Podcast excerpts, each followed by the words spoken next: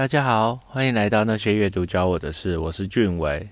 最近啊，台湾疫情又开始紧张哦，所以我开始了防疫书单这个系列，介绍一些适合居家防疫、亲子共学的书。先请大家回想一下，在求学过程中有什么压力会让你大到喘不过气呢？今天介绍的这本书是《受伤的孩子和坏掉的大人》。作者陈志恒有将近十年的辅导教师资历，他以辅导老师在教育现场的观察，孩子和大人的关系其实息息相关。大人除了家长以外呢，还包含其他的师长。当部分的教师还是以权威、无效又没有弹性、毫无同理心的态度教学授课，往往会造成学生极大的心理压力。还记得前面的问题吗？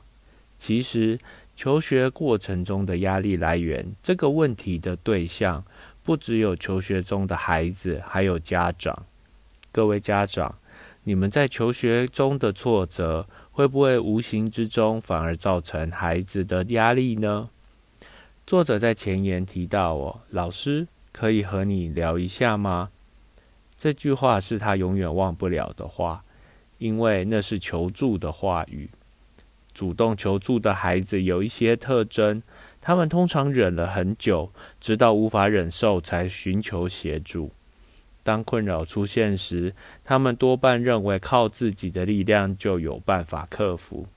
等到问题越来越失控，有时会求助同学好友，有时候不好意思说，于是继续忍耐，直到撑不下去，痛苦爆表，才会想找专业人员谈谈。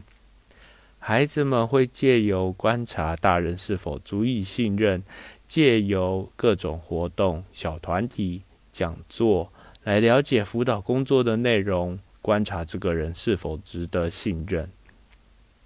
退一步想，人与人的信任感不就是这样建立起来的吗？这本书分成四个部分哦，从受伤的孩子、坏掉的大人、关系的力量，从孩子身上学到的是。三十二个案例故事来带领读者们思考。我拿其中一个来跟大家分享好了。一位女孩出现了压力性的身心状况。她在国中时的成绩不错，上高中后成绩却始终落后。最近几个月啊，常常因为头痛而无法上课，去医院检查却又一切正常。和辅导老师的初次见面，她相当的担忧。我是家中唯一考上公立学校的小孩，家人对我有很高的期待。可是现在我没办法专心上课，书也念不下去，成绩糟透了。我就是个失败者，让父母失望了。他是一个体贴乖巧的孩子，十分在乎父母的感受。然而，他却用父母的满意或失望来定义自己的成功或失败。他想起母亲的话：“我们家就你最会念书，不要让我们失望。”其实，在考不好的时候，爸妈不会责备，只希望他再接再厉。但是他却很羡慕姐姐和妹妹，他们都知道未来要做什么，只有他对未来相当茫然。爸妈说：“啊，反正也不知道要走哪条路。”不如就好好念完高中，考上好大学。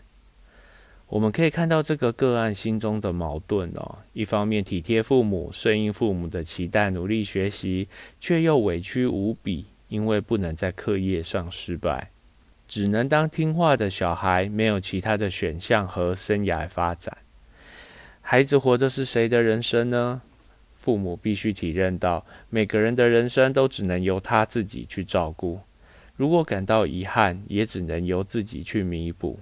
就像被讨厌的勇气提到的课题分离，每个孩子来到这个世界上，都是为了超越上一代，创造更好的生存条件。而超越上一代最好的途径，就是让孩子活出属于自己的人生。这本书里面提到的很多状况，其实本来是应该指导照顾的大人坏掉了，但受伤的还是孩子，疗伤止痛的也还是孩子。在名为爱的糖衣下，合力的告诉孩子，这都是为你好，也让孩子内心出现矛盾冲突。大人的内心创伤让他们不自觉地复制了过去照顾者的行为模式，久而久之，不只成为了自己讨厌的大人，也让孩子把这个行为模式传递下去。今天介绍的这本书以满分五分来评分的话，阅读难易度三分。这本书相当容易理解，富有同理心，是一个相当疗愈的阅读体验。执行难易度四分哦。我觉得这本书充分展现了辅导老师在教育现场所遭遇的困难。喜好程度五分。看完这本书哦，我才发现阿德勒心理学所说的所有困扰都来自于人际关系这句话的意义。正值青春期的孩子最大的困扰常常来自于父母与师长。所以我觉得这本书相当适合推荐给教育现场的教师、家长，还有受伤的孩子们。假如你不是辅导专业背景的老师，你可以看看辅导老师所面对的状况，他们的视角。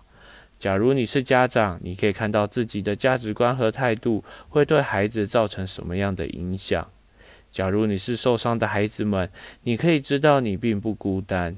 你的经历其实是普遍存在的问题，而这本书也许能提供大家一个观点和出口。这集到这边也该告一段落，喜欢的话记得订阅。那些阅读教我的事，我们下次见，拜拜。